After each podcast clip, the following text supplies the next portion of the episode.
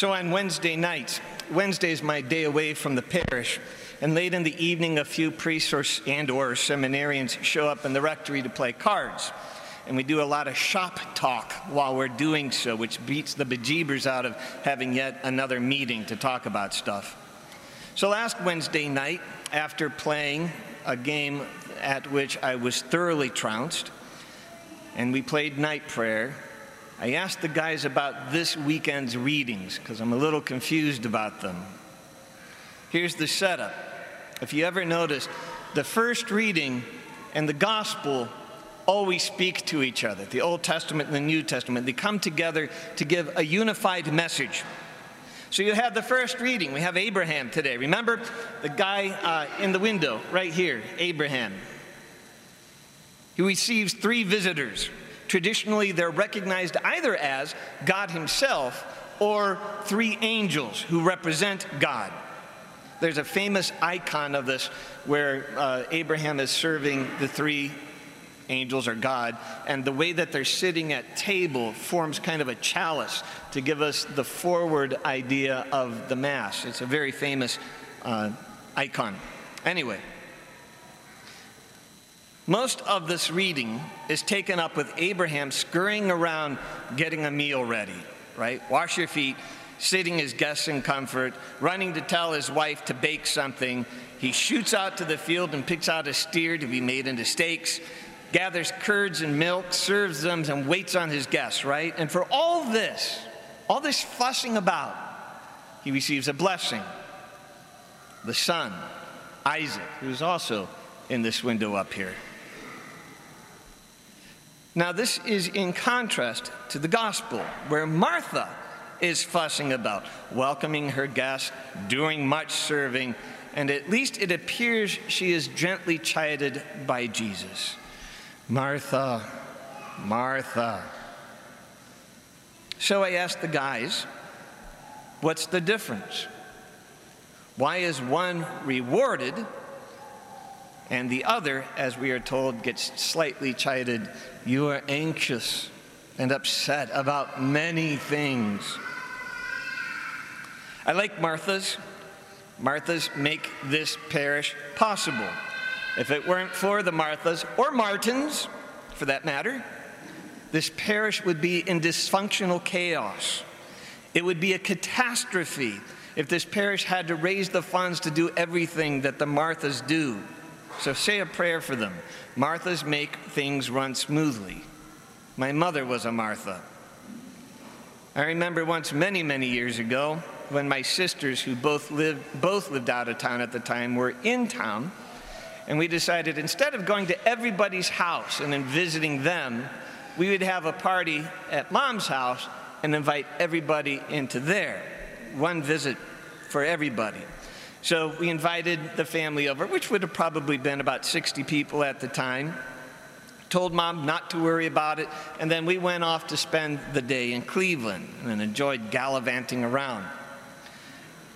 We returned home later than we thought to a mother who was mad as a box of frogs. And it was a very Martha moment.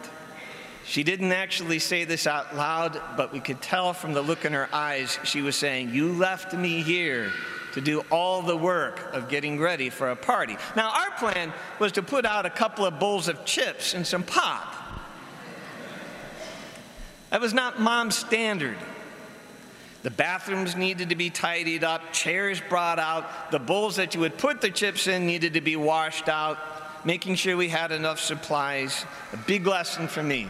And now, unfortunately, it's a lesson that I teach anybody who lives with me over here, as they're well aware, right? Thank goodness for the Marthas. Without Marthas or the Martins, September Spectacular would look a lot more like Donut Sunday. And Donut Sunday would look a lot more like a bag of donut holes and a help yourself sign on the Keurig. Now, it might be good to know that there isn't a universal agreement on exactly what the Martha Gospel is supposed to teach us. But most of us sense there is something important there, right? So, uh, is it that, you know, is it bad that Martha was fussing around, yet how much of the scriptures is about don't just listen to me. Here are the following things you have to do. Remember the sheep and the goat. Why did the sheep get in? Because you fed, you gave drink, you sheltered, etc., right? And what is the one thing? So some people try to say, you know, what's the one thing? Only one thing is necessary. Is it just listening to Jesus? No.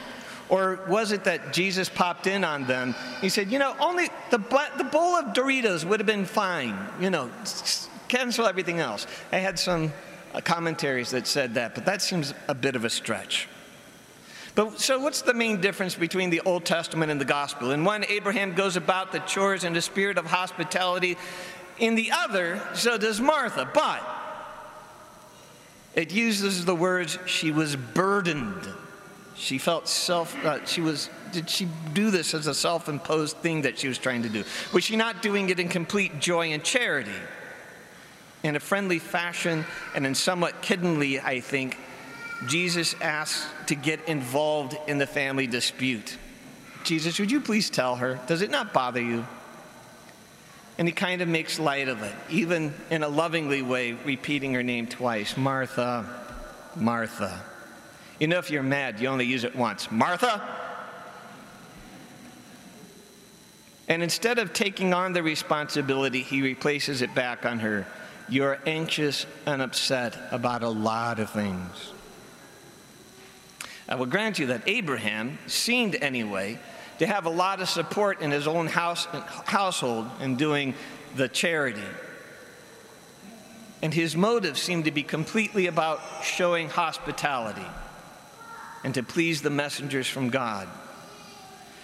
To a great degree, I believe the same thing about Martha. And let's not forget that she's considered a saint after all, patroness of servants and cooks. But in this moment, in this one little slice here that we have, could it be that she was more concerned about the situation being fair than simply performing an act of charity? Is it fair that Mary gets to listen to Jesus while Martha tries to make everything just right for everybody. I feel this situation myself from time to time in this parish. For example, I knew this weekend was going to be a very, very busy weekend, so I had to get my homilies done in advance. And while I was writing this in my room, sitting in my comfy chair with the air conditioning on, a few very hardworking people in this parish were diligently working outside in the heat and the sun, setting up for the Jazz and Wine Festival. I felt as though I should be a little bit more like Martha or Martin out there with them, but at that moment, I needed to be more like Mary. Is that fair? Is life about being fair? Was the cross fair? Was what happened to St. Sebastian fair? Should fairness be a primary concern for our mission? These are questions to ask.